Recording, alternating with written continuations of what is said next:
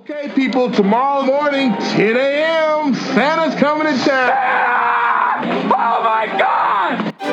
Would you please tell him that instead of presents this year, I just want my family back. Rudolph, with your nose so bright, won't you guide my sleigh tonight? It must be magic. I must find some way to keep Christmas from coming. Nobody's walking out on this fun, old-fashioned family Christmas. Isn't there anyone who knows what Christmas is all about? Sure, Charlie Brown. I can tell you what Christmas is all about. Seeing isn't believing. Believing is seeing. The best way to spread Christmas cheer is singing loud for all to hear.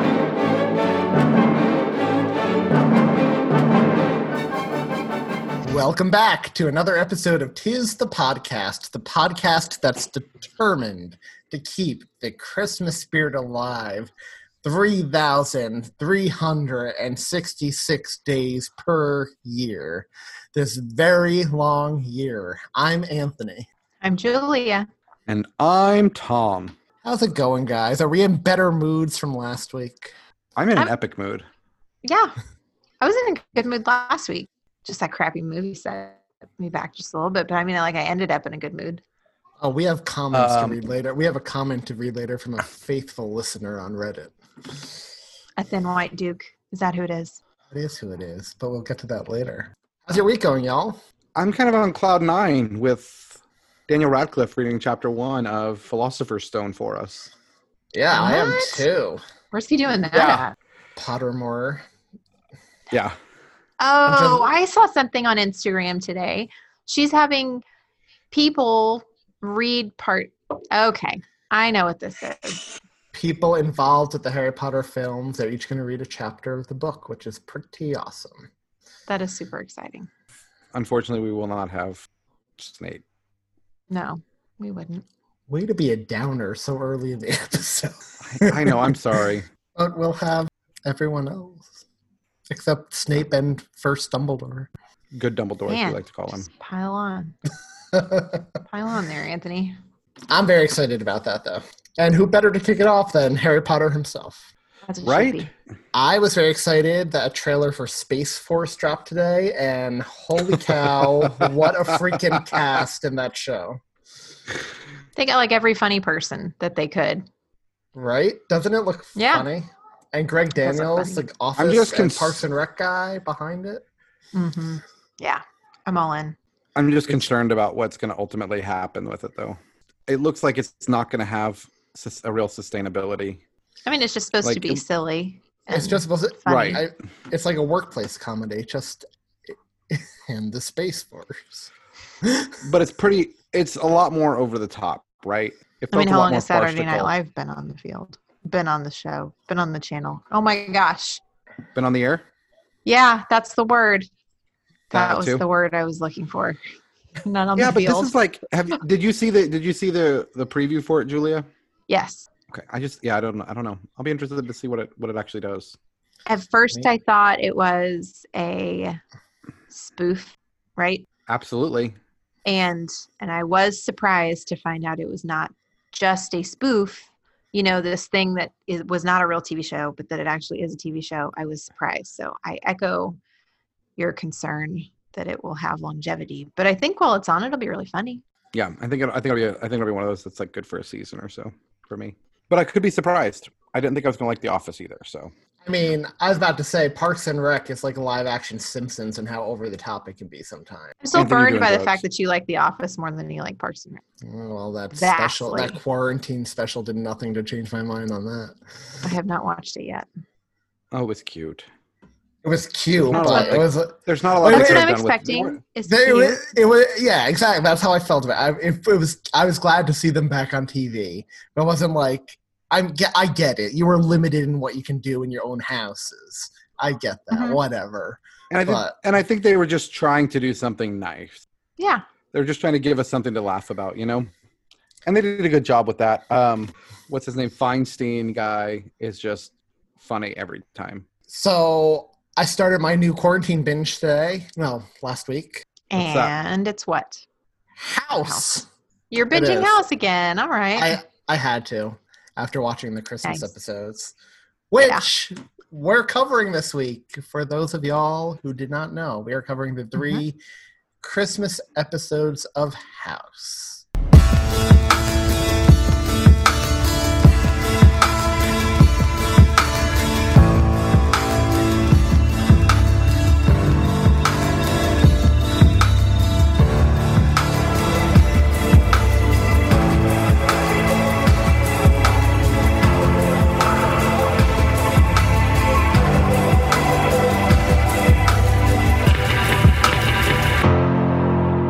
Those of you who don't know, House is an American television medical drama that ran on Fox for 8 seasons from 2004 to 2012.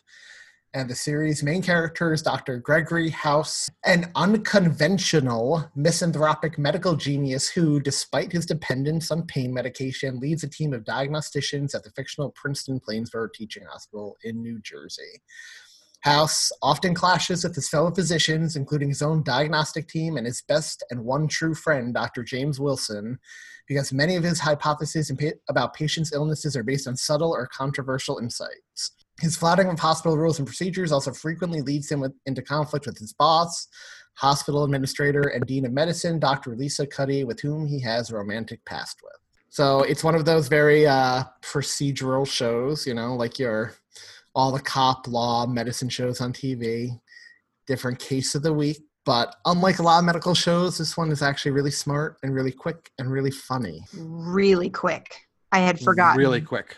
That it is extraordinarily quick. And a lot of that comes down to our leading man in this show, Mr. Hugh Laurie, who has appeared on this podcast at least once before in Arthur Christmas. Oh, Arthur Christmas. Voice. Gotcha. Hugh Laurie plays Dr. Gregory House, and just to run through his credits real quick, he's very well known in the UK because he's a UK actor. He's an English actor. Mm-hmm. He starred in a bit of Fry and Laurie, Jeeves and Wooster, Blackadder, Sense and Sensibility. He was in the 101 Dalmatians live-action remake with Glenn Close. He was one of her henchmen with Arthur Weasley. He was in The Borrowers. He was in Stuart Little, Arthur Christmas, and besides House, in American television world, he was a regular on Veep, The Night Manager, and Avenue 5. Night Manager. I forgot about that. So Hugh Laurie also, in interviews, said he felt really bad making much more as a fictional doctor than his real dad made as a real than his dad made as a real doctor. Ouch. Truth bomb.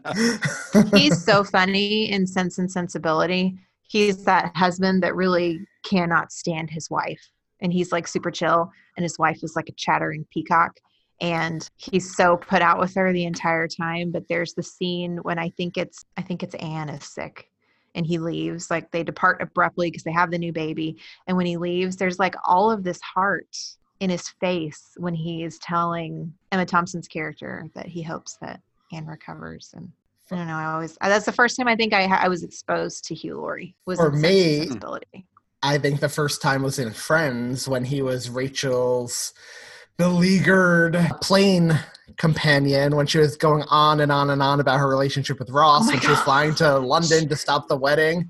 And he put on his headphones because he didn't care. And then he just got so annoyed at one point, he ripped them off. And he was like, excuse me, but you are a horrible person. You're going over to stop this wedding. And by the way, you were on a break. God, that was him. Oh, my gosh. I just saw that. I just used that meme this week. So young and clean shaven. Yeah, you used it with me. I did. I love Hugh Laurie. Me too. Next up, we have Robert Sean Leonard as Dr. James Wilson. Most memorable for me by far, his role in Dead Poets Society. 100%. He was on Falling Skies, which was a show I really liked that just disappeared. I hate it when they do that. It did. It was like really, you never found out what was going on. It was like if Lost got canceled season 4. Although that would have been better than what happened. So maybe I should count my blessings.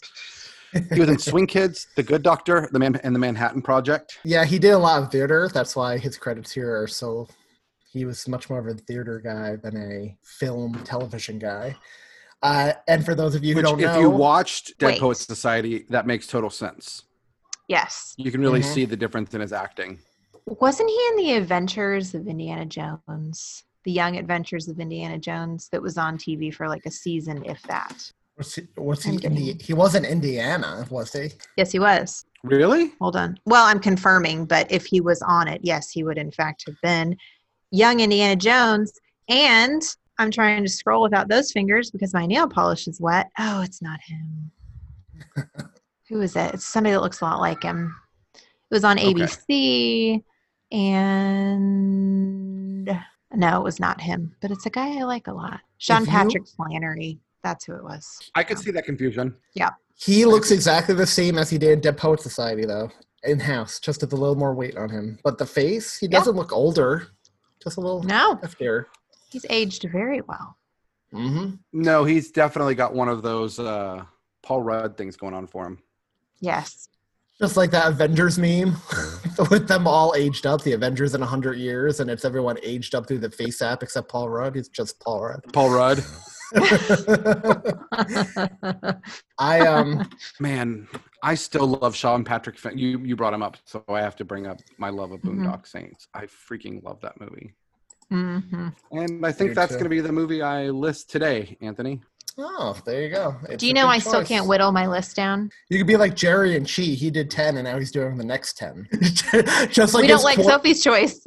Just like The Room, the team game last week. He did his team, and he was like, but I would prefer, and Disco called him out. He was like, no, that's the point of the game. You have to make the hard choice. Yeah. It's rough, man. We love you, Jerry. Sure it is rough. It's really difficult. It's really difficult to have not just all of the top 10, but like the diversity that makes it interesting. It really does. So for those who don't know, House and Wilson were based on Sherlock Holmes and Watson. That was the initial concept of the show. House even lives at 221B Baker Street, if you notice. And they got a little heavy-handed with the Sherlock reference in the Christmas episode. The book? Yeah. The book by Arthur Conan Doyle. Yeah. I mean, they have a lot of references throughout the show. House is shot in an episode by a guy named Moriarty. Like, they have a lot of... What? No, they don't go that far, do they really? Yeah, I don't even think they mentioned the name in the episode. You would only know it from the credits, that was that character's name. And I only know that because I watched it 3 episodes ago. But oh, nice. It's relevant. But they have a lot of... references to Sherlock Holmes. And I think it's funny because the original Sherlock Holmes stories, Sherlock is not a huge sarcastic a-hole. Jerk face. Yeah. But the new Sherlock Holmes movies that came after House with Downey Jr. and Jude Law is much more the House and Wilson relationship. So it's funny how that kind of came full circle. Well, and Cumberbatch and Freeman. Cumberbatch is a total, like... Yep. Yeah, he's a total a-hole. Yep. Which you'd have to be a little bit... off in some way, like socially awkward in order to be that stinking smart and to be able to watch people and observe these habits and dig into it. You know, you've got to be like high intelligence in there. My favorite characters on TV that are high intelligence are also really awful in social situations, and they're some of my favorite characters. It's always like they're slightly a little, and I mean they say on the show too, like slightly autistic. I was going to say, if autism had been understood, I think that would have had we could see a different side of in Sir Arthur Conan Doyle's work. Mm-hmm. Yep. True. All right. Playing Dr. Lisa Cuddy, which is our main female character on the show, for the whole run of the show. Except season 8, she dropped off a little bit at the end. She left one season early. Okay. Is Lisa, I don't know why. Because... she wasn't being paid as much as Hugh Laurie or Robert Sean Leonard, and the producers wouldn't up her salary, so she walked. She didn't resign for that final year. Man. She didn't even come back for the finale, even though they tried to get her back just for the finale, but she wouldn't. She didn't. Oh, man. So Lisa Edelstein plays Dr. Lisa Cuddy. You may have seen her in What Women Want, Daddy Daycare. She was the neurotic mom in Daddy Daycare, wasn't she, with the kid that was like totally wild? Or very judgmental. I can't remember which one. She was also in Seinfeld, Relativity, Sports Night, The West Wing, Ally McBeal, Felicity, A Date with Darkness, The Trial and Capture of Andrew Lester. Ooh, it sounds like a Lifetime movie. American Dad, The Good Wife, House of Lies, Castle, The Legend of Korra, Girlfriend's Guide to Divorce, The Good Doctor, and The Kaminsky Method. That's the one with, was that Netflix, right? The Kaminsky Method? Yeah. I'm not sure. I think it was that streaming service. Never seen it. That had that. I always liked her. She's a nice pairing to House. I feel like she'll stand up to him. The dynamic between the two of them. Yeah, I did too. With that hint at their past. That's right. And I always like, okay, well, yeah, okay, because it's obviously House hits us in the head like a brick with it. I mean, she had a crush on him. She says, even in med school, he was a legend. Mm-hmm. So, and once you throw Robert Sean Leonard in with the two of them, I thought the three of them had a really good dynamic. Mm-hmm. I was just going to say, I'm interested to see how much of my opinion is going to be aligned with y'all, since you have so much more history with this show. So Omar Epps plays Dr. Eric Foreman, one of House's fellows, who is the only one to stay as one of his... to stay on his team the whole 8 years. First as a fellow and then as kind of like co-running that department. And I watched him get fired. Yeah, that doesn't really mean anything. You know. I like how you're laughing. Oh, that's cute, Tom. That's cute, Tom. That is cute. So he's been in Juice, Higher Learning, The Wood, In Too Deep, Love and Basketball. I knew him most as getting murdered in the opening scene of Scream 2. With Jada Pinkett Smith. Spoiler alert. Thanks a lot for that. Oh, as the timer ran out. It's literally like the first couple of minutes. It's literally the timer ran out on what I can be upset about as far as spoilers are concerned. He was also on ER, Resurrection, and Shooter. Resurrection was another one of those shows I was really into, and I didn't understand why it ended, and I still don't know what was happening. What was that one about? Was it a supernatural type thing? A bunch of dead people just started coming back to life. Oh yeah, I remember that one. Hence the name. It's from like named. People from like all these different eras, and it's all in the same town but from different eras. Yeah, it was good. He is not my favorite of House's staff. Just throwing that out there right now. Me either. He was kind of the most normal one, the bland one. Anyway. Yeah. I'm going to go with Jesse Spencer as Dr. Robert Chase. Not a whole lot to Jesse's name, except Neighbors and Chicago Fire. He's a legend in Australia. He was on Neighbors for like years. So he's pretty. He's been on Chicago Fire forever. I love Chicago Fire. Yeah. Does he have an accent on that show, or does he do an American one? No, he's American. He does have an accent on this one, though. He does keep his accent on this one. I had assumed the accent was fake for this. And you thought that he was, made the accent up for that. Yeah. When I heard him talk, I was like, oh, I forgot he was Australian. Right. Oh, he's the lead in Chicago Fire. He's the main character. Yeah. And I had no idea until right this moment. And now it's like, whoa, that he was an Australian. See, Chicago, well... I'll get to that in my history, never mind. Because I have anyway. Put a pin in that. But in House hired him because his dad made a phone call. That's why Chase was on the team. He hired Dr. Foreman because he had a criminal record and he needed somebody who wouldn't be afraid to bend the rules, so he hired him, which he threatened to sue House over, and House said, I'm pretty sure you can't sue me for wrongful hiring. And he hired the next fellow because she had a pretty face. And people with pretty faces, you know, don't have to go into a field as hard as medicine because they can get by on their looks. And the person he's talking about is Jennifer Morrison playing Dr. Allison Cameron.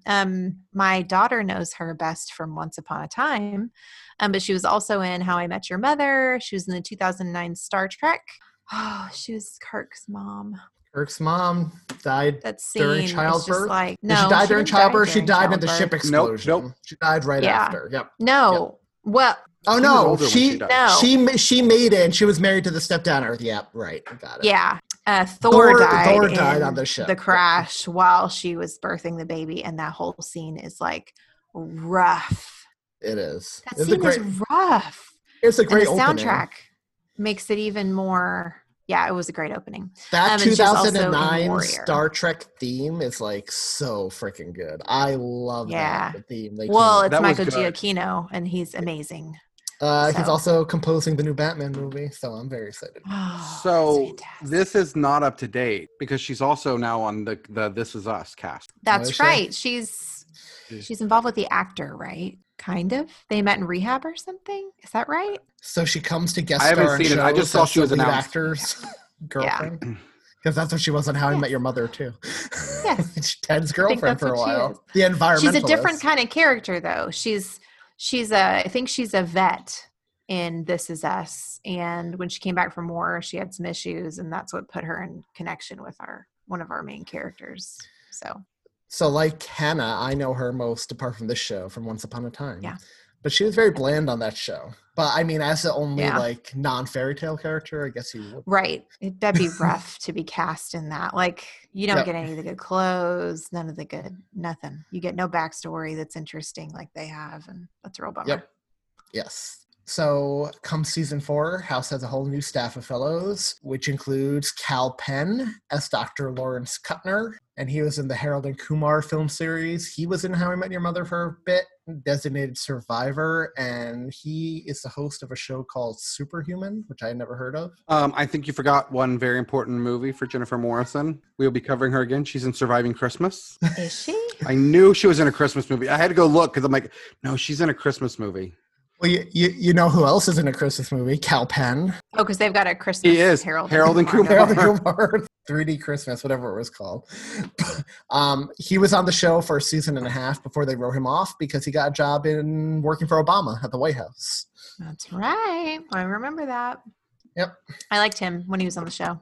I liked him too. And his send-off, kicked off one of the best arcs. Yeah. How'd they kick him off? Suicide. Oh. So there's no bringing him back. Nope. And it messed with House because this guy notices every little detail, and he couldn't notice one of his staff was that depressed. Holy cow. Yep. How did Cal Penn off himself? Gunshot wound to the head. They don't show it. He doesn't come into Obviously, work one day. House sends people to his house, tell him to stop being lazy, and they find his body. And gosh, I was shocked. I remember watching that because this is one of those shows that I would watch when it was on. I wouldn't even record it. I'd watch it live, so to speak. And I remember watching that and being like, what did they just do? I love Cal. Peter Jacobson is next, and this is probably his most famous role is Dr. Chris Taub. He was also in the show Colony, Ray Donovan, Fear the Walking Dead, Cars 2, the movie White House Down, and The Goldfinch. Who's read he in The book? Goldfinch? That was a good book. I did read that book. I didn't like it as much as I thought I would. I didn't see the movie, so I don't know who he was. I just saw that. I thought for sure you would have seen the movie after watching, because I want to see the movie still after reading the book, and man. You're failing me there. He played a rabbi, though, on Fear the Walking Dead, one of the rabbi survivors, which makes sense. He's Jewish. How many seasons in was that? I don't think I've seen that far in. I think it's on season 4. I never watched Fear the Walking Dead. Okay, yeah, I haven't. Fear the Walking Dead was good. Really good. It gets a lot better reviews than the main show now. I mean, because they didn't have source material to adhere to, so they could be creative. That show, I want to catch up on it, but the whole everything breaking down of Fear the Walking Dead is what I always wanted to know how that happened when we were watching The Walking Dead. And I love Fear the Walking Dead. Voldemort's great in it. Voldemort is great. What? Really? Yeah. Teen Voldemort. Little Tom Riddle. I got so burned out on The Walking Dead, though, because it just started going for gore over content. Fear the Walking Dead doesn't feel like that. It focuses a lot more on the relationships and how they're affected by life changing. In fact, if I started watching that again now, it'd probably be whoa, right? Because it's all about, really? Yeah, because the pandemic and how it's changed so much stuff. Right. The dynamics of families and the way that, because you get to see that in Fear the Walking Dead, and in The Walking Dead, it's already happened, and Rick wakes up, and you're thrown in the deep end with him, right? And he has to figure it out on his own. But with Fear the Walking Dead, you get all of the terror, the underlying terror of nobody knows what's happening, but it's happening everywhere. And then you get the way these families deal with it, because people aren't separated at that point. People are still together. That's cool. Yeah, it is. I check it out. Because again, like Anthony said, The Walking Dead had so much canon to it that it had to adhere to. There were so many fans already invested in it. There was a lot we don't understand. Mm-hmm. For instance, how in the world Rick was still alive if he was in a coma in a hospital. Everybody else in the hospital is gone. It was all a dream. It's all a dream. I'm joking. That was a joke. I wanted to see your horrified expression. So if like, they went that route, like, I'm a few seasons back. Don't you even tell me that right now. I think Hollywood's learned its lesson after Lost about things like that, right? I never watched Lost, and as much as I hear about how it ended, I'm kind of like, I don't know that I want to watch it. Lost is a great show, but it ended awful. The writer, I don't know. I want to blame the writer's strike for it. Next on our team is Olivia Wilde. She played Dr. Remy Hadley, which I don't know you ever hear her referred to as Dr. Remy Hadley. She's known as 13. And I don't remember why she's known as 13. Because after House loses his original fellows, he does like that survivor competition with like 25 of them. I can't remember any of their names. So he only knew her as 13. 13. You may know her as being married to Jason Sudeikis, but other than that, you know her as being from Conversations with Other Women, Alpha Dog, Tron Legacy, Cowboys and Aliens, Butter, Drinking Buddies, The Incredible Burt Wonderstone. She's also in Rush, The Lazarus Effect, Meadowland, and we've covered her before in Love the Coopers. We did. And we got a lot of people who have Christmas links in this particular show. And then our last notable cast member is a notable season 3 recurring guest star, David Morse as Michael Tritter, who is a detective. He was in Seen Elsewhere, The Negotiator, Contact, The Green Mile, Dancer in the Dark, Disturbia, which is actually a really good movie, The Long Kiss Goodnight, The Rock, 12 Monkeys. He played George Washington and got tons of award season talk for that role in John Adams. And he was in Trim, which is another Disturbia was a good movie. That's the one with Shia LaBeouf, right? Yeah. And I'm not that was great. I'm not his biggest fan, but that movie is like actually really good. Yeah, that's a great movie. It's just Rear Window reimagined. Right. Yeah. Which is why I wasn't sure going in. Well, Shia LaBeouf and Rear Window redone, but it was good. Yeah. Yeah, it was really good. So before we get into the episodes, what is your history with House, y'all? Seen stuff about House. I know House has been in the periphery of social consciousness for everybody, I think, in America. But today was my first time watching an episode. What did you think? I dig it, dude. It makes me happy. No banjo music this week. Hashtag no banjos. House, like I said earlier, is one of those shows Marty and I just would watch every week when it came on. We really liked it. We thought House was hilarious, and it always kept us interesting, but it, for the most part, wrapped up with a nice, tidy bow by the end of the episodes. We liked it. So I'm a big fan. I haven't watched it in years. Not intentionally. We've caught episodes randomly on TV, but I was very happy to come back to it. And I totally get why Anthony decided to start binging it after watching these Christmas episodes. Because I got the same urge. I started watching House midway through season 3. Because I was in high school at the time, senior year. Mm-hmm. And that was at House's peak popularity, like season 3, 4, 5, roughly. And everyone was watching it.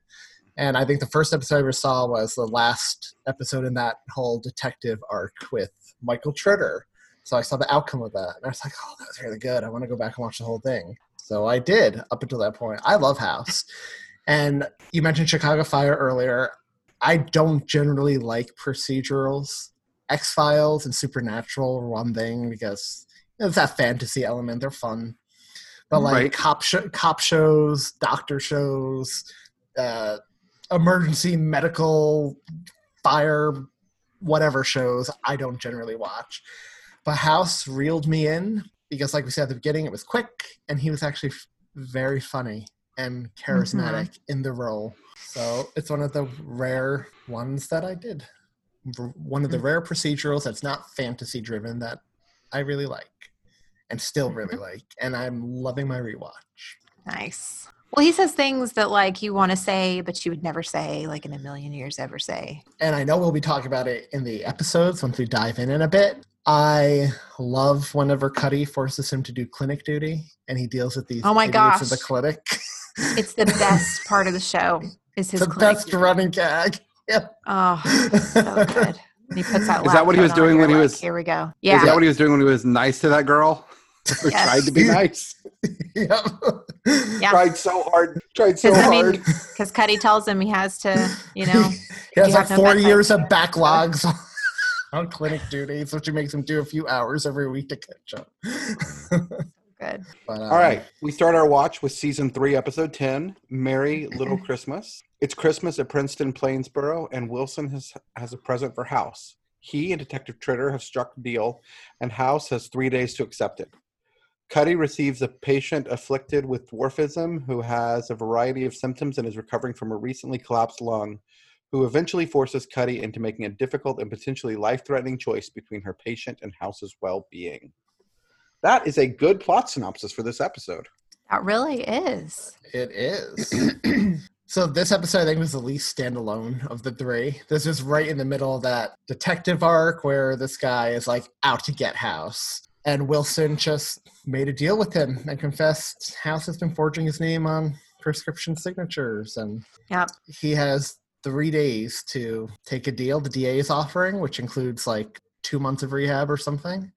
No jail time or go to trial. And House, Mr. Stubborn, is like, no deal. In an effort to force him to take the deal, Cuddy and Wilson cut him off from his Vicodin. So I will say this shaped my view of Wilson through the other 2 episodes, and I did not like him. Yeah. Yeah, it's a rough one to start with when it comes to Wilson. You're at a great disadvantage, unfortunately. You're supposed to really love Wilson. Oh, see, from what I saw, he seems like an opportunist who's trying to like advance his career at the cost of Dr. House.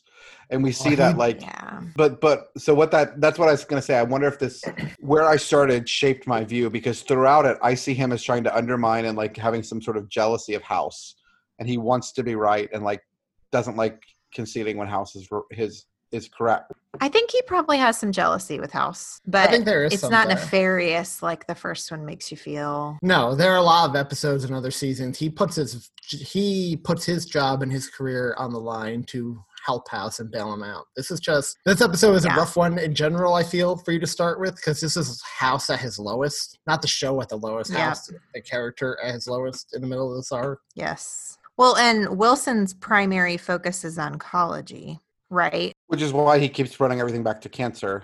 And House keeps dismissing that he always sees cancer. Right. Okay, I see. I'm putting it together. Yeah. So I'm sorry you had to start off with such a low impression of Wilson.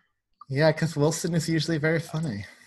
Yes. And you can see that later in the episodes. But my opinion of him was so shaded I couldn't see it, honestly. Yeah. Well, that makes me so sad. That's a bummer. Because I just couldn't stand him. Every time he came on, I'm like, that guy. But one of the things that, like, a recurring thing that does kind of get annoying for me on House is that Cuddy and Wilson do often try to save House from himself sometimes by doing stupid crap like that. Yeah. Did you feel better toward him when he got in that car with Tritter and said, I'm not going to testify against him? Then it just felt like he knew what he was doing was wrong all along. Not really. After everyone called him out on it throughout the episode? Yeah, pretty much. Like, come on, guy. Come on, you knew what you were doing was wrong. Why does Tritter, I mean, so this is going into a little bit of the show that is outside of our episode. Why is this cop after him so bad? Because he came in for clinic. He visited the clinic and got House. And House was being normal House. He was being a jerk. He was popping pills in front of him. And Tritter called him out on it. You know, he had some snarky comeback. So House made up an excuse to take his temperature the old-fashioned way and left him bent over a table with the thermometer up there for hours while he left him. So it's a vendetta, a bit. It's a vendetta. That spirals out of control. I get it. I would probably want to do that in that case as well. This episode is very sad, too, in that, like, the ending is very sad. Like, House tried to kill himself at the end of this episode. Yeah. Yeah. On Christmas Eve. I was never sure if it was accidental or on purpose. I assumed he tried and threw it up, but that's how I don't know. I figured it was kind of like not that he really wanted to, but or he might have wanted to, but not that it was really intentional. I just think he overdid it. Coming back on it, you know, after being off of it for so long. For the few days he was off for so long. I will say, Christmas-wise, this is probably the least Christmassy of the three. Yep. Although they did have that beautiful nativity scene in the lobby of the hospital, like life size. Even though it was one of my favorite quotes in the episode. The one where House tells Wilson, "Oh, look, there's Jesus over there. Better go tell the Romans." Yeah, that one. I liked that one. That was a pretty highbrow way of calling him a Judas. I was impressed. Did you think this episode had a Linus moment? I didn't. I think we were supposed to see some growth from Wilson. I don't know if it's supposed to be growth or what. I think Wilson wants to help, and he doesn't know how to help, and he'd not tried this before, so he was going to try this. That's how I see Wilson and Cuddy when it comes to House, right? Because they're like, you can't be, think about how good you could be not popping Vicodin every so, right? Like you've got this crutch, literally and figuratively. Yeah. But I don't know. I don't see Wilson as, I don't know. I think he was trying to help. Ultimately, I see him as just really trying to help House, but this was not the way to help at this moment. That just goes to show how well this show is written. How many situations would we be against the guy turning in the drug-addled doctor? Yeah, exactly. Right? Yeah, and how many situations would we actually be relieved when we see him start to pop those pills again? Yep. Like, right. Whew, I'm glad that's over. Gave him his medicine. You know, one of my favorite scenes in the episode, and it's not like related to the Linus moment, it's when House is sitting with that little girl in the cafeteria, and the little girl wants some of his fries because he got the last fries. Bit. And they got into the debate over. Well, first, before he lets her have the fries, he's like, "Are you contagious? What do you have?" And he like diagnoses her at the table. Yeah. And then he lets her share. But then he gets into the debate with her over whether her stuffed animal's a bear or a dog. Yeah. Yeah. That is a cute scene. It's very He's got a heart. It was really humanizing of House more so than most of the other stuff we see. Mm-hmm. I was shocked to see him give the I mean, just with what I had known, you know, from the outside looking in, he did not seem like somebody who would share his fries with a little kid. Mm-mm. No, House is very caring a lot of the time. Yeah. Just deep down. Deep down. That's right. So I think one of the things, you know, as we're talking about this, one of the things I want to hit first is how amazing that woman playing the little girl's mom, the sick girl's mom was. This actress has been in a lot of stuff, and she's like consistently good. So since you brought her up, I'm going to go into one of my favorite quotes, and it's when Cuddy's examining her and House meets the patient for the first time. And he's like, "Whoa, sorry, just need her for a tiny moment, small favor, pills." And Maddie, that's her name, is like, "Who's the wit?" And Cuddy's like, "Doctor, don't worry, I'll be firing him soon. Wait in my office." And House is like, "Incision looks just big enough for chest tube. Collapsed lung, someone mistake you for a pinata." and Maddie's like, "Delightful. Usually you just get the elf jokes this time of year." And House is like, "No on trauma, negative PPD. What flavor dwarfs you guys?" And Maddie's like, "My daughter and I both have cartilage, hair, hypoplasia. Think you can make a pun out of that?" And House is like, "Yes, I don't want to be insensitive." And then he turns to Cuddy and he's like, "She's got a bit of a short fuse, hasn't she?" The dwarf jokes were awful, y'all. The best characters on the show are the ones that can hold their own against House. And those are the ones he respects the most, too. Right. And when he's he likes her by the end. Exactly. When he's talking to her about the logistics of how she was with a normal-sized guy. You just see an average guy, right? You can see in both of their eyes, like, mutual respect at that point, right? And I love that because that's, I mean, House gets off on that, right? Is somebody that can match him wit for wit. And there were some of the best scenes in the episode was when he's going back and forth with her. But he asks her if she cares for a spin. Yeah, that's right. And that look she gives him, it's like, I thought they were gonna do it right there. I really did.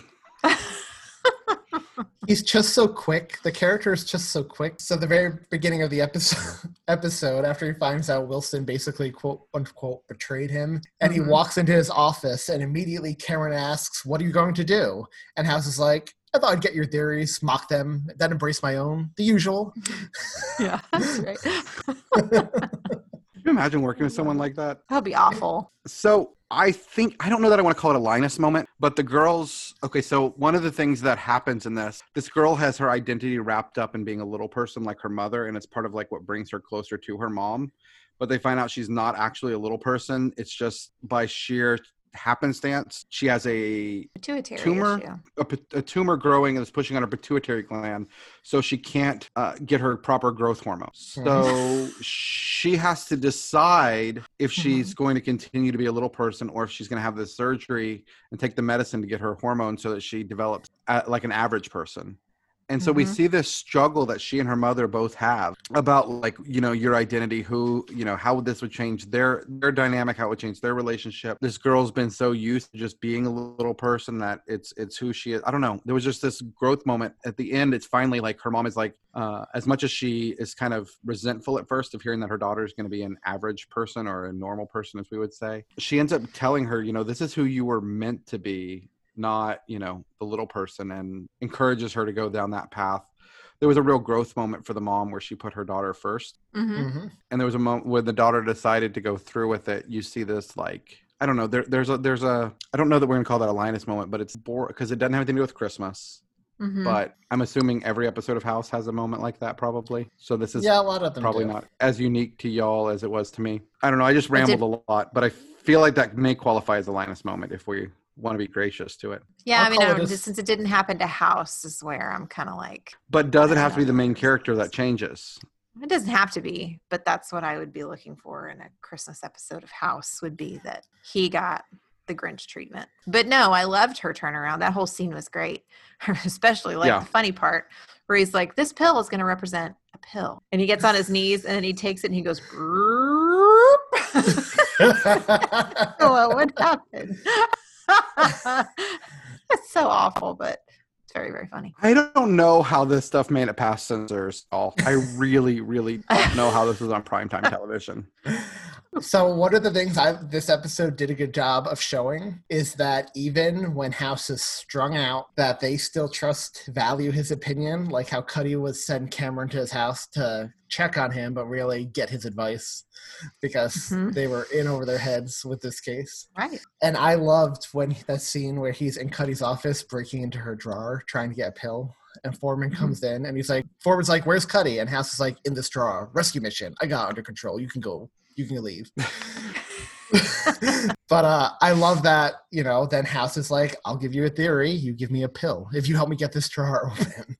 Like, he was desperate for the medicine, that he was trading theories.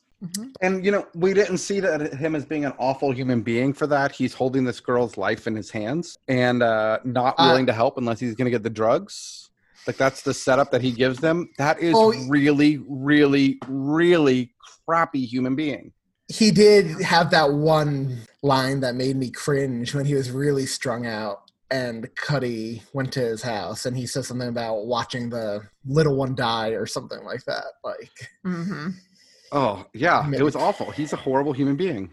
Yeah. But we're cheering for him for some reason. That's good writing. He's not as awful in the later episodes, I don't think, but we'll debate that. But before we move on from this one, do you guys have any last quotes or thoughts? I did want to just comment when I was going back on how awful of a person he was. When he called her the itsy bitsy grieving mother. Yes. Yep. Like, even when he's talking about, like, this woman losing her daughter, he is still making terrible little people jokes. That is awful.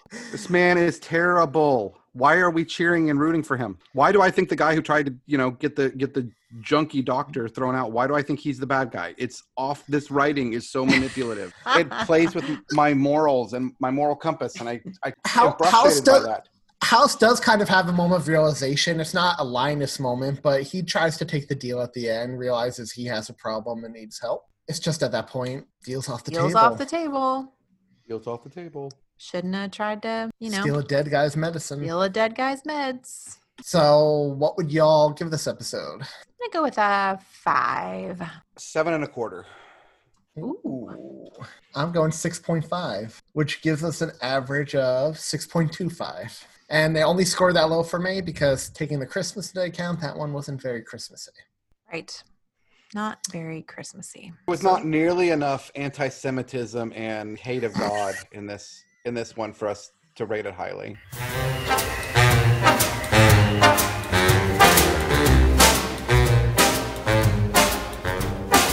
gifts I'm preparing for some Christmas sharing, but I pause because hang in my stocking, I can hear a knocking. Is that you, Santa Claus?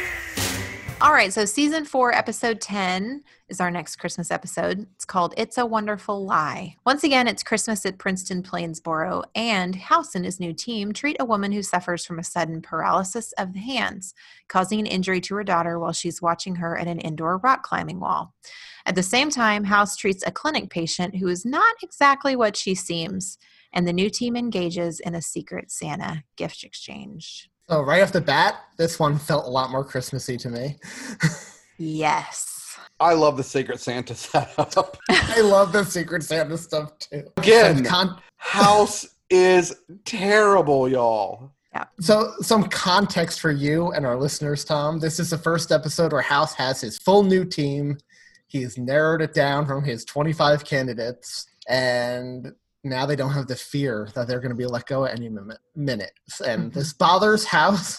He wants conflict. So he comes up with this Secret Santa idea where, okay, the team needs to bond. We'll do Secret Santa, except every name in the hat is House's. Again, and they all figure it out. And they all figure out which House expected them to do. And like he tells Wilson, now they're going to fight over this, what to do. That's right. And he's narrating it through talking to Wilson about it while the other guys are ruminating about it on their own and trying to decide what to do. And every time they think they've got like the upper hand, you see him narrating, okay, this is what they'll do next. And it's so funny. You know what was so funny? When Cutner actually gives House a gift and he turns around and realizes 13 and Taub saw him, the looks on their faces, like he just, he broke the team pact kind of thing. Yeah. Which is what he was wanting. That's just how he is. And of course, then they all end up getting House a gift anyway. Right. But they say. One of which he doesn't open for a year. Well, that's the next episode. That was a good long game that they played with that one. Yeah, so that's funny to me. And also, House's clinic patient is Christmas related this year. Oh, and this was my favorite clinic visit. I loved this clinic visit. Yeah. So a very pretty young woman comes in. Mm-hmm. A prostitute.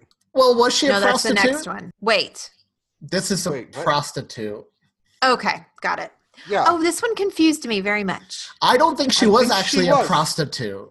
I think House assumed she was the whole time. Yes. And she was playing with him. That's how I interpret it. Oh, I think so too. Was. And I think when she handed him that flyer at the end is when he realized when she said donkey show, she meant like literally she's riding on a donkey. But she plays up the double entendre very, very thickly. And so you're sort of led to believe as well that she's a prostitute. But in the end, I think you're supposed to think, you know, you're supposed to find out, oh, she's not a prostitute. Right. Okay, I missed that, I guess. So in the end, like House's team, there's this nice little scene at Princeton Plainsboro, the doctor's celebrating Christmas and House's new team and old team celebrating and getting along despite the conflict House tried to cause. And House walks through the lobby, very lonely. Like, you could tell he's lonely. These scenes always made me sad on House because there are tons of times he can be joining in socializing, but there's something in him that won't let him. And he walks out into the snow. And then we cut to him walking in a church, and it turns out this woman who he thought was a prostitute putting on donkey shows is actually playing the Virgin Mary in a Christmas pageant, riding a donkey in the pageant. And their eyes meet across the church, and she smiles, and I thought it was a nice little moment to end on. It was sweet. Okay, the version and I really liked the song. Yeah, the version I watched did not have that last scene at all. Are you serious? No, I just like it ended before that, and I had no like closure with that girl at all. No wonder you were confused. That is a totally different episode. Wait, so did it end with him just walking outside and looking up in the snow and then boom? Yes. That kind of feels like it would be an ending. Oh. Okay, so this is why we shouldn't watch things on like Daily Motion or Popcorn. No, it's on Prime. It's on Amazon Prime. It's on Prime for free. Yeah. Oh, I didn't know that. Yeah, okay. You should go back and just catch the last 6 minutes. I need to go watch that. I need to go episode watch to make it all right. Because again. I'm like, I don't know why y'all don't think she's a prostitute. Oh, but it was a beautiful moment. And the same people who sung that song who took the Merry Out of Christmas sing Christmas Vacation in National Lampoon. The Stapleton sisters. Oh, yep. I didn't know that. It's interesting. I met so them. I also did you really? Or is this another Tom? Yeah, I knew it. Tom's another Tom troll. I could actually say I wish people could see the video because I watched you start to ask and then realized, wait, I just got to like came across your face. Just this, I'm getting too old for this. Oh my God, that's exactly how I felt. Total Reggie moment. I've been doing this for 3 years. I'm getting too old.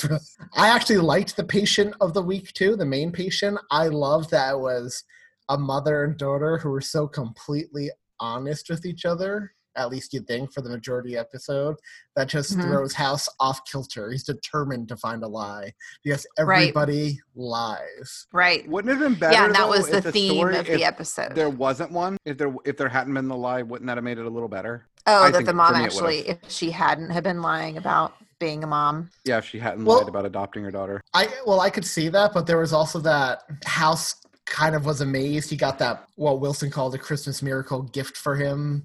A moment of unvarnished truth that he was just amazed by when the daughter told her mom to her face, no, you're going to die. There's no sugarcoating this. Yeah, he says, that's a good quote. That was one of my quotes. He said, he's talking to Wilson and he goes, I saw something amazing, pure truth. She told her mother that she was dying, stripped her of all hope. And Wilson goes, that sounds horrible. And House goes, it was like watching some bizarre astronomical event that you know you're never going to see again. Wilson says, you tell people the cold hard truth all the time. You get off on it. House says, because I don't care. She cared. She did it anyway. She did it because she cared. Wilson sarcastically says, the angels of Christmas have finally given House a present he can appreciate. House goes, oh, don't ruin it. Don't pin this on Christ. He's got enough nails in him. And then, do you have the rest of it? No. What's the rest of it? So then Wilson and him continue talking. Wilson's like, patient had to die, and House is like, why don't you take off that hat? Because when they're having this conversation, it's out in the snow, and Wilson has a reindeer hat on his head. And Wilson is like, it's Christmas. It's a reindeer. And House is like, it's a moose on a Jew. And Wilson is like, who cares? And House says, things have their place. You wouldn't hang dreidels from a Christmas tree. And Wilson says, you could. Things don't care. And that's when House had his aha moment. That's in every episode, the close-up of his face.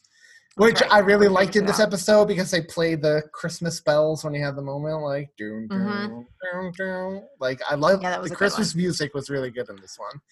Mm-hmm. The aha, the resolution is the mom does not in fact end up dying because there had been a tumor in her breast tissue that had migrated to a different part of her body, and it was causing so it actually was cancer, but it also was autoimmune. Right, it was both, and they were able to. It was her leg boob. Fixed right up. Yeah, it was her leg boob full of breast milk. Yep. House takes a syringe, takes some of the milk out, tells the little girl, open your mouth. And she's like, no. And he's like, don't worry. It's nothing you haven't had before. And then he squirts it into her mouth. And she's like, milk? Ew. Like, yeah, that was your back and knee milk. That's nasty. But you know what? Even though it was two diseases, it still wasn't lupus. That's a running gag on the show, Tom, too. House always says it's never lupus, even though people always suggest lupus. And then in an episode in like season 7 or 8, it's finally lupus. And House is so excited when it turns out to be lupus. Oh, God. With all of this weird stuff that House sees all the time, he's excited by something as common as lupus. Oh, he even takes out his lupus textbook because the text—it's never lupus. That his textbook in his office is hollowed out, and that's where he keeps his spare because lupus. The lupus book. Oh, y'all! This one was definitely more Christmassy. The music, the scenery, And they have a lot of Christmas talk in this one, too.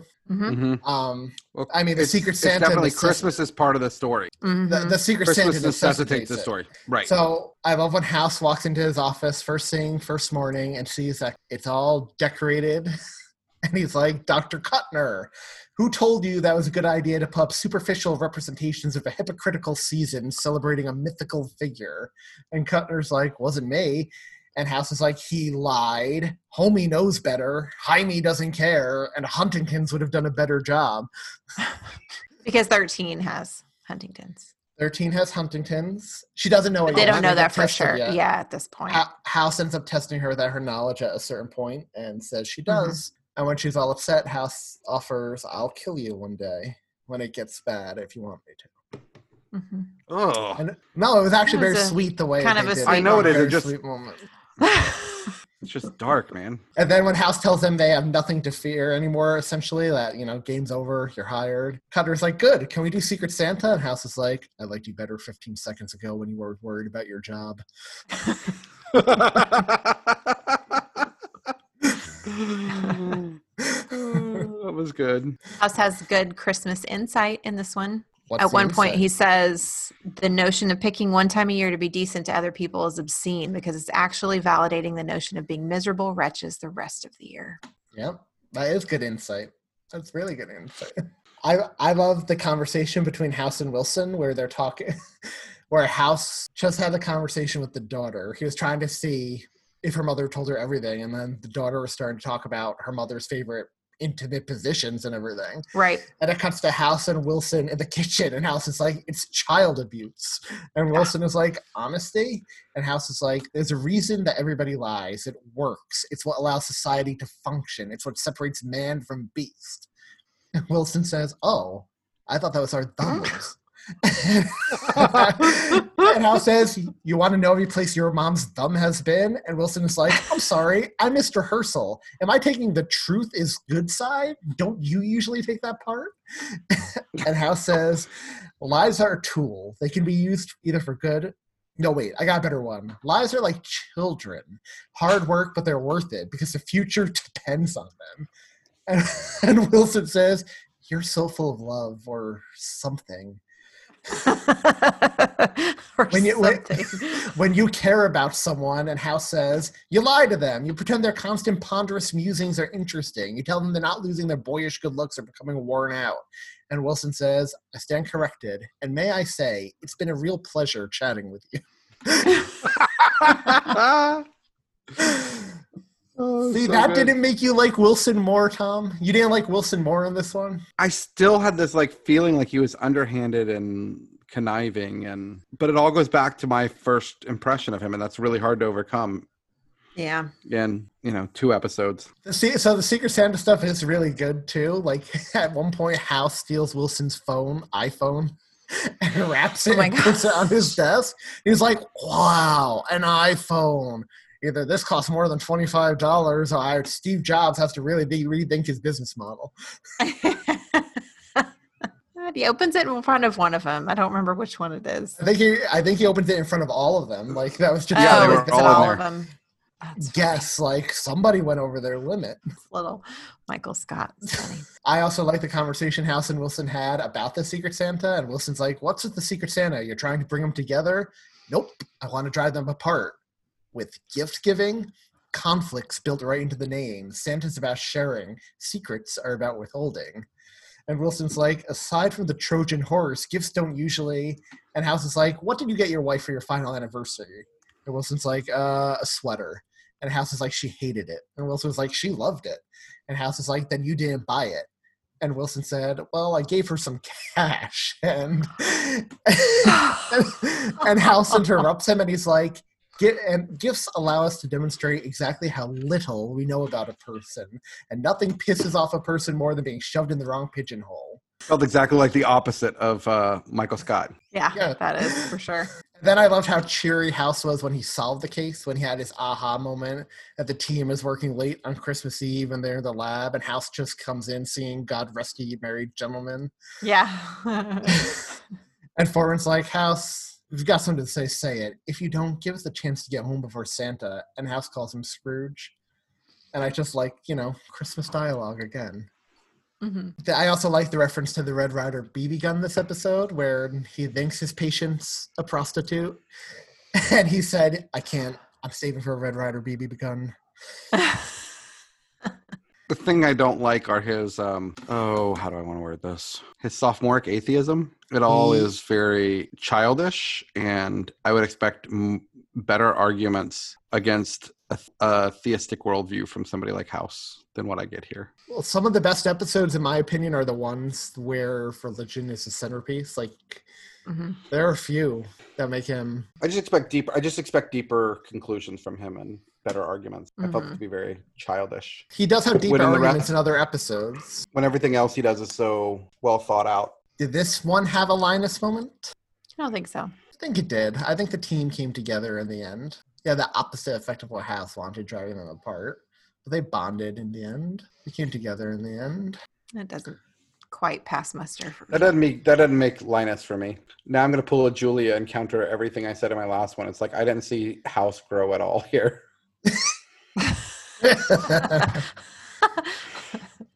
I think there was a bit of growth in that scene Julia read, where Wilson said, you tell the truth because where House says to Wilson she was honest because she cared, which completely contradicts the quote I just read about where Wilson was on the side of truth and House was on the side of lying. Right. So there was some growth there. Yeah.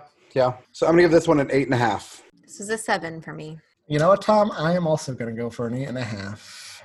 It just feels right, doesn't it? And that gives us an average of 8, which puts it in the lead so far. Will it stay there? We shall see.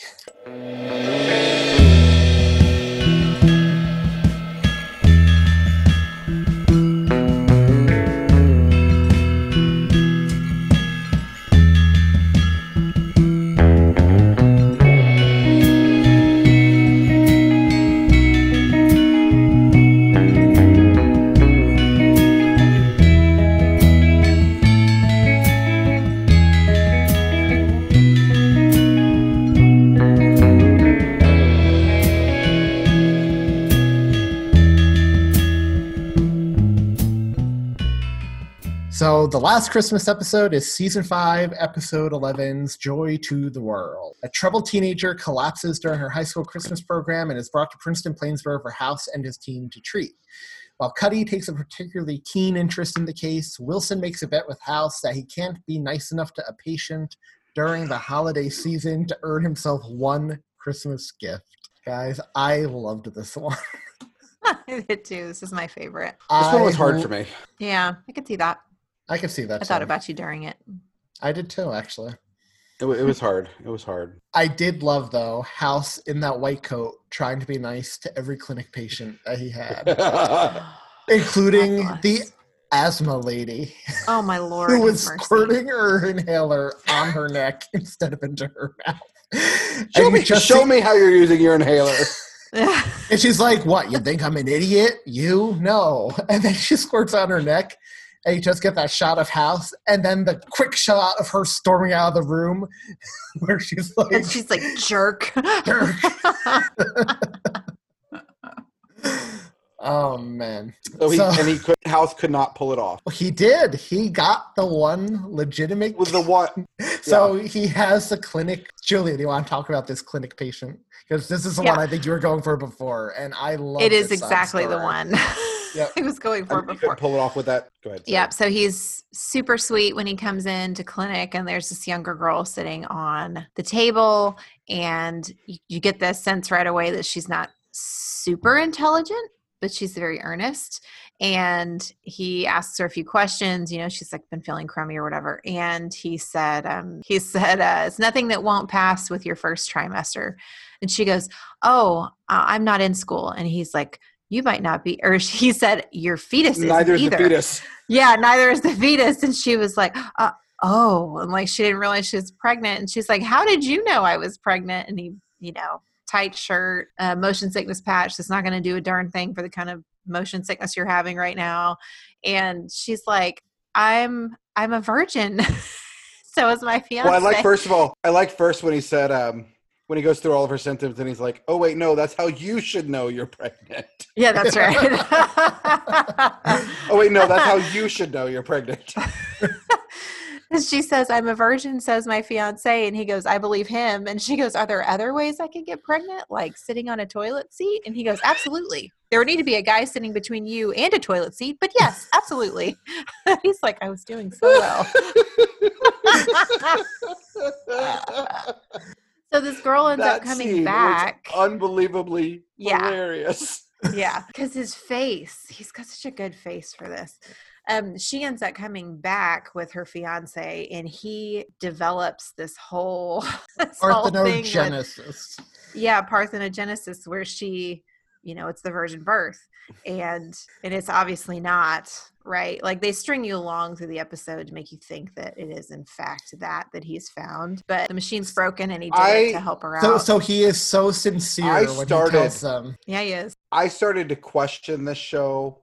Because, you know, they deal with some pretty outlandish medical stuff. Right. But at this, I'm like, oh, come on. This has been theorized for how many decades and never one case.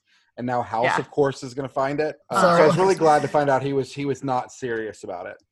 Yeah. So you could tell where the commercial break was. It's right after he tells them it's a virgin birth, Merry Christmas. And then it comes back from commercial. He comes into his office all pleased with himself. You won't believe the clinic patient I just had. They get sidetracked. But I'll just go in there because I love how happy he is when he finds a gift on his desk from her later on when he's with Cuddy. Yeah. And he's like, yes, BRB. And Cuddy's like, what is it? Thank you from a patient. For you? And House is like, I saved her marriage by showing that her pregnancy was a result of parthenogenesis. And Cuddy's like, human parthenogenesis? You proved? Yep. It's unbelievable. But I personally checked it 5 times. And Cuddy's like, how did you check it 5 times? The cycler's broken. You would have had to send it out. It would have taken, that does sound impossible now that I think of it. I guess a better explanation is the paternity test showed she cheated. So I think the whole parthenogenesis thing. And Cuddy's like, what? Why? And then House barges in Wilson's office and he's like, I win. And he just chucks a gift at him and Wilson has one of those comedic, like nearly drops it as he catches it. And Cuddy's like, you faked a scientific miracle just to win a bet with Wilson. And House is like, more of an argument. I realize it would have been simpler to just fake the paternity test, but hey, Christmas spirit and all that. And Cuddy's like, I think you're confusing nice and evil again. So earlier also in the episode is the wrapped book that Cuddy sends the team to go and try and find, and they bring it back to Wilson and they show him, or they start to talk about this book, and he knows right away, like the wrapping paper and the shape of it and all this stuff. And Wilson goes, Irene Adler, Christmas 2001, sarcoid symptoms, but she didn't respond to methotrexate. I've never seen him so obsessed. He saved her with the last-minute granulomatosis, with the polyanginitis diagnosis, but the hours he put in, I thought it would kill him. And then, he fell for her. But it was too soon after Stacy. It sounds silly, but Irene was the one that got away. And Kuttner goes, really? And he goes, no, you idiots. House is screwing with you. You think there's some woman with a mysterious green wrapping paper trademark? Sounds like, how did you guess? And he's like, I could be wrong. It's possible a secret admirer gave House the same book I gave him last Christmas and the same paper I wrapped it in and the note I wrote. And I like how they talked about how girly his handwriting was. Wilson has very girly handwriting. That's a Sherlock Holmes reference. Irene Adler, that was Sherlock's love. Okay, all right. Rachel McAdams. I gotta rewatch these with that Downey movie. Yeah, the book was written by Sir Arthur Conan Doyle, first edition or second edition. That would be a really fancy gift to give somebody, y'all. Mm-hmm. Well, I love how outraged House is when he realizes Wilson blew. He walks into the kitchen, into the cafeteria. He's like, why don't you just hang out in the video store and tell everyone Kevin Spacey's Kaiser Soze? By the way, that ending really made no sense at all. And Wilson's just like, you had my present for a year and didn't even open it. And House said, I have no way of knowing there's an expensive book inside of it. Oh boy. That was the long game to play, though, to screw with your staff to hold on to a gift for a solid year just so that they could try to figure out who it was from. That's good. He's committed. Well, I love how Wilson is always psychoanalyzing him too, because he immediately goes in of all the ways to mess with people. Why give yourself an imaginary present? And House is like, have you checked the price of firemen strippers lately? And Wilson is like, yes. And then he's just like, the holidays, they're hard for you. I get it. You see the people around you giving and receiving gifts, having sustained meaningful relationships. And since you can't, something deep in your subconscious makes you create the appearance of a gift. It's sad. And House says, you really passed your psych rotation? That's so funny. Y'all, this show is so good. Yeah, it's a great show. I can't believe even after that Wilson stuff that you don't like, that you had, did you come back at all liking Wilson with? I still was looking for ulterior motives and everything. Yeah.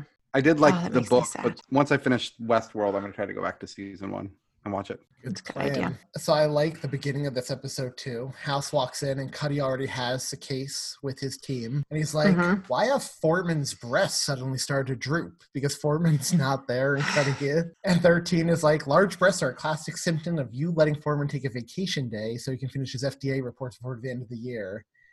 And House turns to Cuddy, he's like, when are you taking vacation? And he raises his eyebrows suggestively. And Cuddy tries to ignore him. She's like, hepatitis, neurological involvement. And House is like, so I understand Foreman's absence. Your presence, not so much. I'm bringing the case. You may have noticed me doing that before. And House says, I've noticed it a lot recently. It's almost as if you have a sexual interest in someone here. Say, Taub? And Cuddy's like, well, Taub might think that I like him if I stayed, which is why I'm going to do this. And she leaves, and Taub is just at the table. Somehow, I don't think that was actually about me. I was just giving this look. Something about that interaction reminded me of that, the lawyer from Scrubs. Is he the one who died recently? Yes. He's also bald and So one thing I'll say about House is that I thought they picked three good replacements for the original team. Like, they kept the original team on the show, but I actually liked the three. I liked Kuttner, Taub, and 13. I thought they brought something new and they were still funny to watch interact with House. Mm-hmm.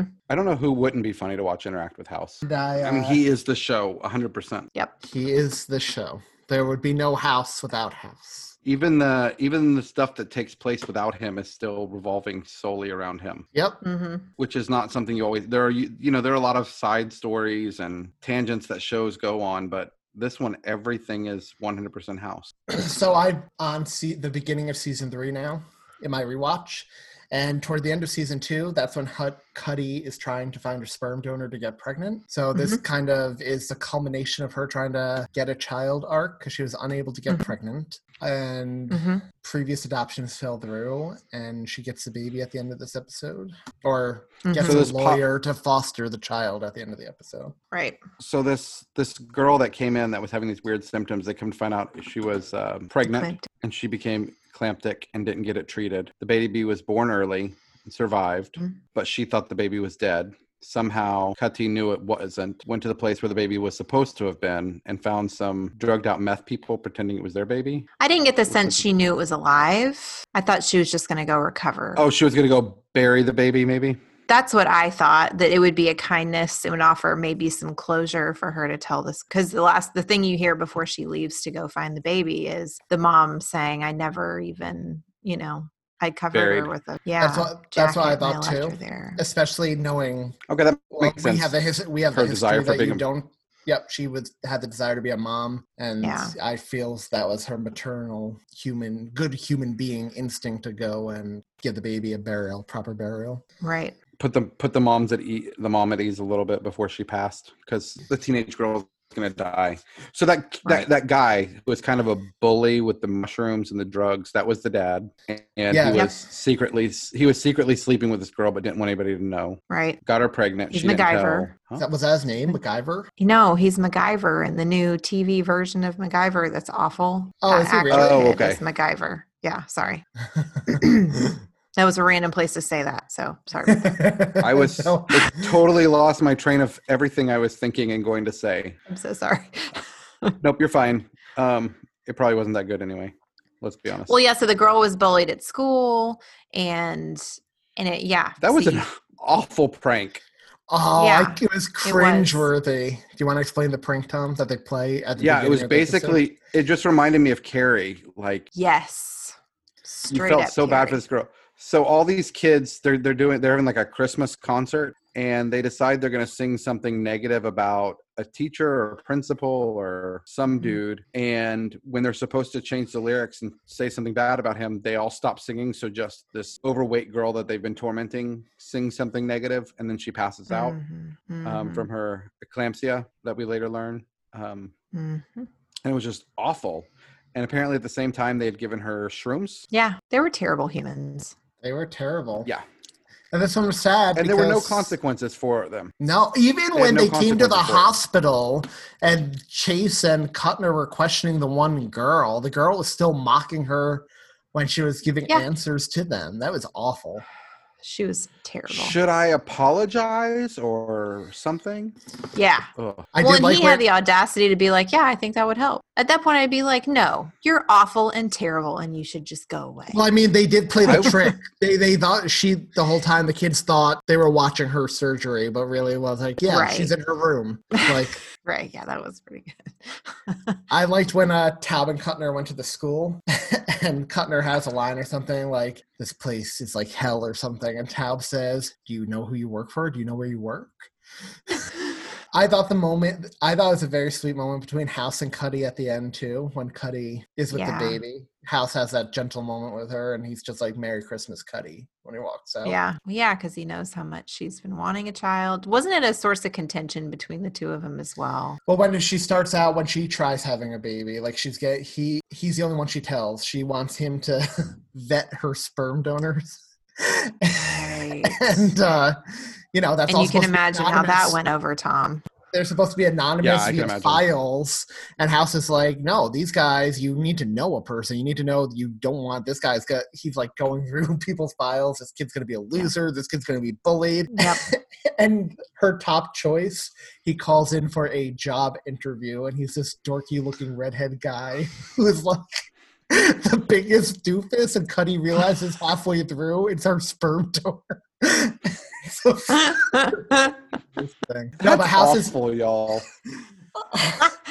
Well, but I mean, you know that Paffy, knows he's doing it because he's invested in Cuddy too. He's invested. Like he keeps her secret at the before everyone knows she's trying to get a baby. He gives her the injections. Yeah. Right in her bottom, which is a very sensual scene because, of course, she drops her pants for him and.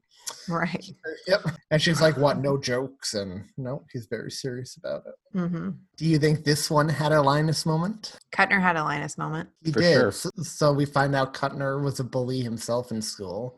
Yeah, Taub is going on the whole time about, how awful people are and these kids are terrible. And Kuttner's always like, you don't know what they're going through necessarily. And, and you can tell that he's like writing this line and he's conflicted about something.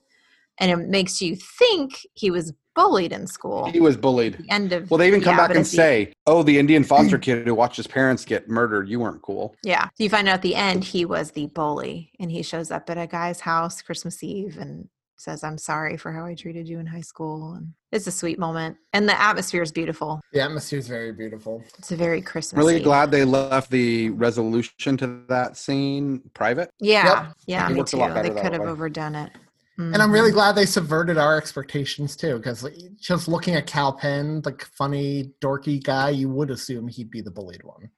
And then they subvert it at the end. Yep. Yeah, no, I would say that had a Linus moment in Kuttner's scene. And it's not a Linus moment, but like I said earlier, I really like the last scene between House and Cuddy. It's sweet. House is really giving her a hard time throughout the whole episode. Like, why do you care so much about this girl? Why do you care about this girl? Because she's not wanting to let this teenage girl die. Mm-hmm. And to me, it just seems like, it's a teenager. She's a normal human being. He's an ass, so... he doesn't get, her compassion and why she cares, but it's not really just her compassion. She's catches on pretty early that the girl's pregnant or was pregnant and has some sympathy on her here. I think one of the things I hate most about the show is Cuddy left for a whole season. Like at the end, she wasn't in for like we said earlier, I love the dynamics between him and Cuddy and him, Wilson, and Cuddy, and it wasn't the same. I can't believe they cut her. I can't believe with her character that they would continue to underpay her and let her go as opposed to giving her more money. Yep, so they let her, so dumb. This show fell victim to so many things Hollywood does, where they just decide that women aren't as valuable as men on the and underpay women. Mm-hmm. Yep. And her character really, just from the few episodes I saw, her character really was worth a lot more than they were willing to give her, apparently. Oh, definitely. Definitely. She was a powerful actress. The character she's a really good opposite of House. Mm-hmm. Yep. Yeah, and it wasn't the same when she left and they promoted Foreman to her job. No. She left. Yep. Was there less sexual tension between the two of them? A little bit. Did they hook up? Did House and Cuddy hook up again? They do. It's awesome. I liked when they were dating. Wait. So they dated after he made such a big deal about the other two dating and fired one of them? Firings don't stick. Yeah, firings don't stick on the show. What would y'all give this one? This one gets a 9 from me. I'm going to say a 9. I'm giving it a 9 too, which gives us an average of 9. This was my favorite. Thanks. So it appears the Christmas episodes got better with each year on this show. They did, which is always good. It's always good. I liked the first one, season 3's, but it just Christmas was an afterthought on that episode, which is what hurt it for me. Yeah. I liked the episode though, and it ruined Wilson for you. It did ruin Wilson for me. That's super sad. You know, knowing that Wilson's supposed to be somebody I'm supposed to like, I may have to. I would have readjusted my rating if I had done that, but. Yeah. Well, if you start from the beginning, you might be able to shake that off. There's some things you can't unsee, Julia. That's absolutely true. So. I'm going to stop with that. That's what my friend who worked at a nursing home as an aide told me once. Chestnuts roasting on an open fire.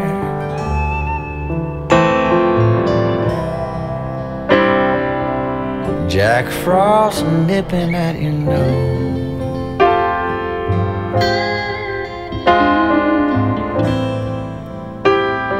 Yuletide carols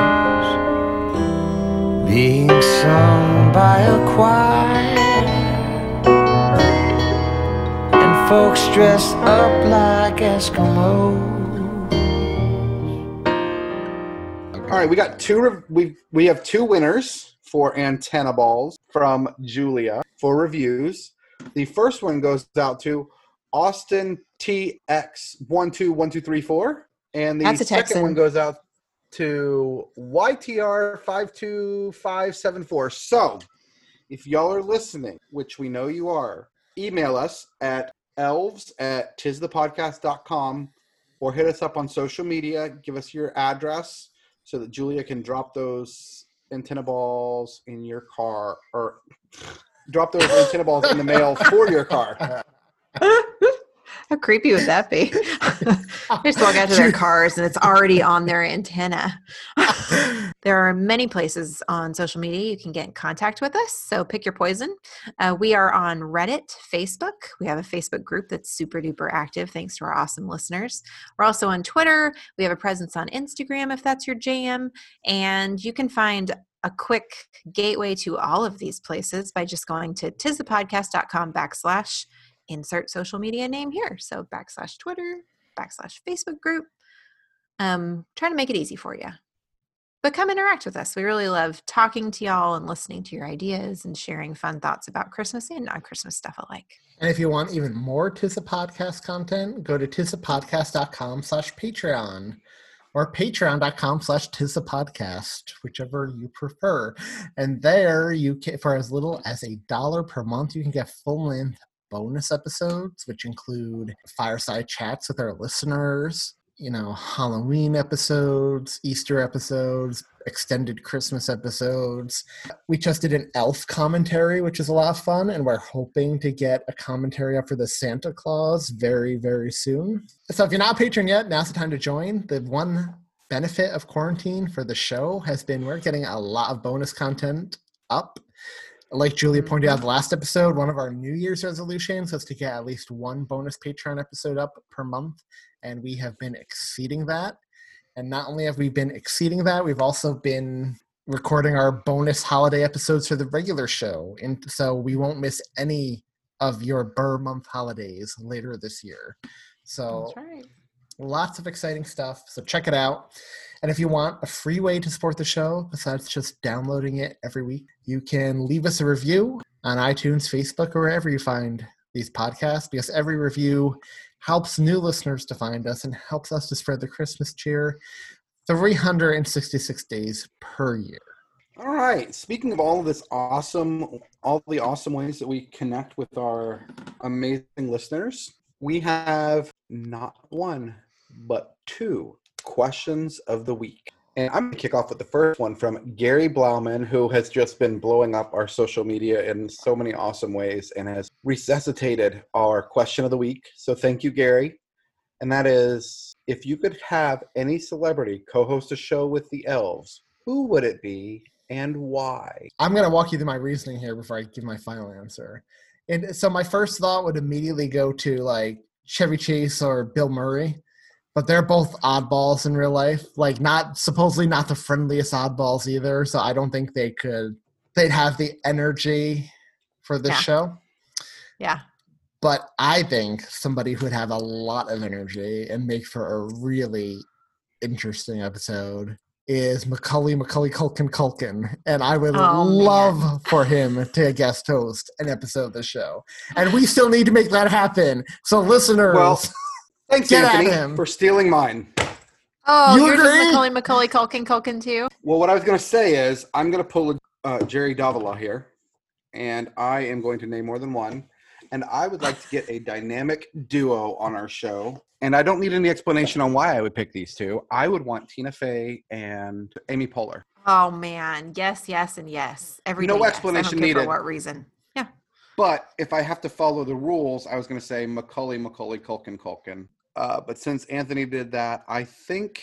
If you want a dynamic duo and want him in the duo, how about Macaulay Culkin and Catherine O'Hara? I would love them both to be on an episode. Oh, I thought you were going to say like Marvin Harry. I don't know if Joe Pesci and Daniel Stern would be up for a little show like this. Joe Pesci, I can almost guarantee would not be. But you think Catherine O'Hara would be? She's at least fun. I could see her doing something like this for fun. If I had to pick a celebrity co-host with us, I'm going to pick somebody who does have Christmas roots, but like they don't run very deep, I don't think. I'd pick Tom Hanks because Tom Hanks is always entertaining when you watch him on late night stuff and in conversations. And he's got a Polar Express tie, so we would have a reason to have him on a Christmas podcast. And I also would just really like to talk to Tom Hanks in person. Julia, that's amazing. But you would be putting me into such an awkward position because I hate Tom Hanks' One Christmas Movie. So that's I would have to embody Trump. I would have to embody. You have to embody House. House's Everybody Lies motto, which could also be our president's motto. But oh gosh, I love Tom Hanks though. I do too. I'd be totally. I still can't believe it took me so long to realize that he was not screaming about his volleyball. He was missing his wife in Castaway. What? Rita Wilson? Oh, Rita Wilson. So funny. So funny. The other one I'm going to throw out there that I would not mind bringing on that I think would be super fun, Rainn Wilson. Oh, man. Yeah. Or John Krasinski for that matter. Or Jenna Fisher and Angela Kinsey, because they love the podcasting. I wouldn't say no at all. If any of you happen to know any of these celebrities we just name dropped, tell them about this awesome podcast. Get them on. And we'll have you on the same episode if you can get any of those actors on. So there's your incentive. Yeah. If you know Tom Hanks, like just DM me and... If you know any of them, we'll let you co-host the episode they're on, and we'll give you all the free swag. So, that's so funny. Let's step outside of Christmas for a minute. We're all Disney fans here for quite some time. We've all been Disney fans. We had another faithful listener and interactor on social media, Dunder and Blixum03, ask us on Reddit to rate our top 3 Disney animation films since The Little Mermaid. Pixar counts as well. and it's like Sophie's Choice again. I'm going to have to go, for me, the obvious route, because these four are still the golden age of Disney in my mind, and the four are best. But no, but since The Little Mermaid's excluded, it makes it easy for me because I don't have to cut one of them. Wait, so, is it excluded? Since The Little Mermaid? I think it's since. I think that's like post Little Mermaid. Yeah. So that does not count The Little Mermaid? I don't think so. Because that would be one of mine. All right. So since Little Mermaid would have been in that top four, it's easy. I can exclude it. So I'm going to go number one, and it will always be, nothing comes close for me, Beauty and the Beast. I love that story. I love that cast. I love that animation. I love those songs. I love it. I love it. Love it, love it, love it. And then Aladdin and The Lion King. Little Mermaid would have been in that top three instead of The Lion King, if I could have been, but I can't. But those four, the golden age of Disney, the Disney Renaissance, whatever they call those four movies. Julia, yep. You're the big Disney buff. What do they call those? Is it the Renaissance or the Golden Age? I think it's the Golden Age of Disney. Yep. But those, can't beat those three for me, but really four, because The Little Mermaid. I mean, yeah. But you're not pulling anything from Pixar over, huh, Anthony? The only Pixar films that would be in contention for me are the Toy Story ones and WALL-E. I don't think any of the other ones stack up to traditional Disney animation. Monsters, Inc. I said what I said, Tom. Man, those are fine words. I'm Anthony. Could I be any more wrong?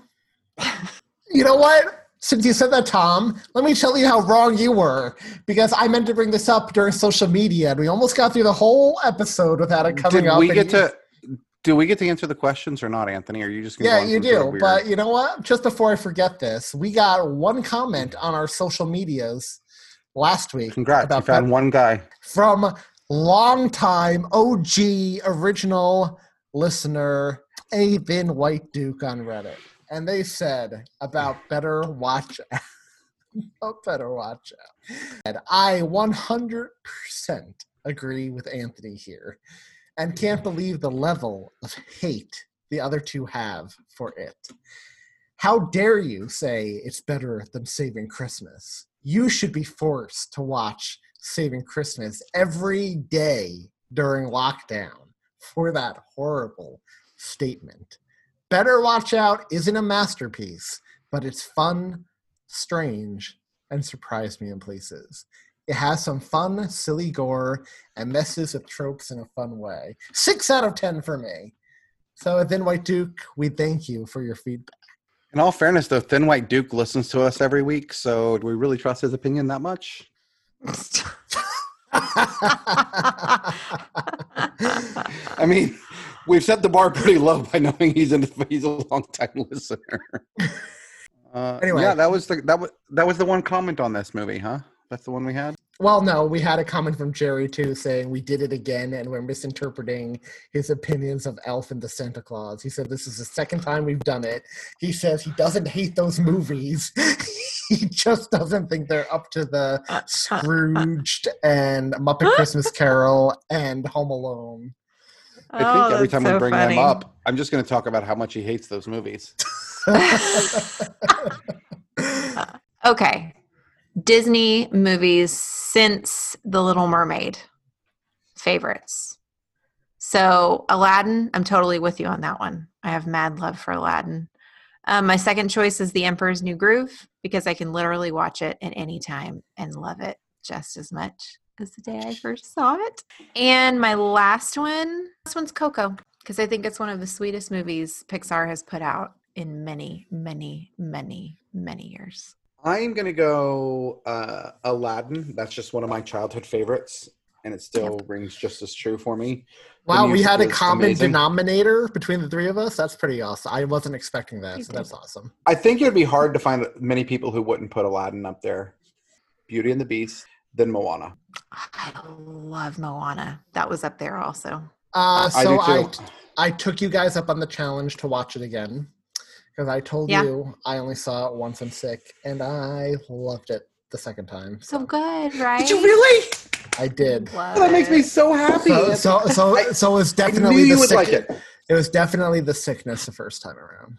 So when we were watching that really Disney family sing along, and they had the girls singing originally, and they would show her side by side. Yeah, when they would show her singing side by side with the animated. I have never in my life seen a cartoon come to life like that. I think that is what they were trying to do with Polar Express, but they must have been filming that girl in the sound box and just making Moana's face do what hers did, because it was unbelievable. Like, if they were smart, they would just do the live action Moana now and keep it in the vault for 20 years, but do it while it's still her, so she can be Moana. And it's her and Dwayne Johnson. Yeah, and The Rock. I mean, The Rock is Maui. He just is. Don't even keep it in the vault. Just give it to us now. I think people would go crazy to see that. She is so good. You know what I love? That we have questions of the week back. So, me too. They're so fun. I miss them, y'all. I did too. So Gary Blauman, Dunder and Blixum, all y'all across social media, keep throwing them at us because it adds fun discussion. And answer those two questions on the aforementioned social medias because we want your opinion. I am going to steal part of the next announcement because I want to be positive. I'm just going to say, next week we are not covering... I'm going to have to play dueling banjos underneath this again. So next week we are not covering a cinematic masterpiece. We are covering a Hallmark movie that has 91% of Google users thumbs up it. 23% of Rotten Tomatoes, my friend. 91% of Google users. There's a lot more Google users than Rotten Tomatoes. Mm-hmm. And 6.2 on IMDb. North Pole, open for Christmas. It's not as good as the first one, but it is still a fun movie. It's got Bailey Madison and jailbird Lori McLaughlin and Julia, one of Julia's cutie McCute faces, Dermot Mulroney. I can't believe they got Dermot Mulroney. I can, because like I said, he's the most B-list actor to ever appear in A-list movie, so it makes sense he's in a movie like this. Oh, Anthony. But, you know, I'm not even excited for the week after that, but I am more excited for that than North Pole, which I have a feeling I'd rather watch Saving Christmas over that one. If my rating scores that low next week, it's because I truly believe it deserves it. But tune in next week to see what I rate that piece of hot garbage. But you're going into it like we do, open-minded. I'm even going into the movie the week after, which I absolutely hated the first time I saw it, and I'm going into it open-minded. And that movie is the famous or infamous Deck the Hall, starring Matthew Broderick and Danny DeVito. So it's one that gets a lot of airtime around the holiday season on Freeform for some reason.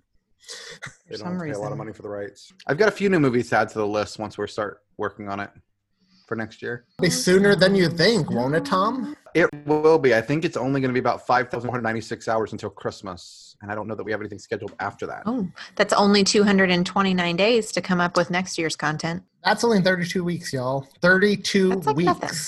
That's like no big deal. We already have week one scheduled for next year because it's technically this year, the first week after Christmas. Way to make us feel on top of it. You know, that's my job, is to point out how wrong you two are all the time. I do it well. I mean, I have my Cuddy and Wilson talking right here, trying to keep me in line. There you go. Somebody has to be proud of you, Anthony. And on that note, I'm glad it's you. Do your homework, y'all. Do your homework or read the Cliff Notes for this next week, because you might not want to put yourself through that torture. Do not encourage people to not do their homework. Come on. Anthony, come on, guy. You know what? You're right. Guys and girls, do your homework, because if I have to be forced to watch this for your entertainment, you have to watch it as well, so you know what I'm ranting about. I'm so glad you're giving it an impartial attempt of viewing, Anthony. It makes me feel so glad.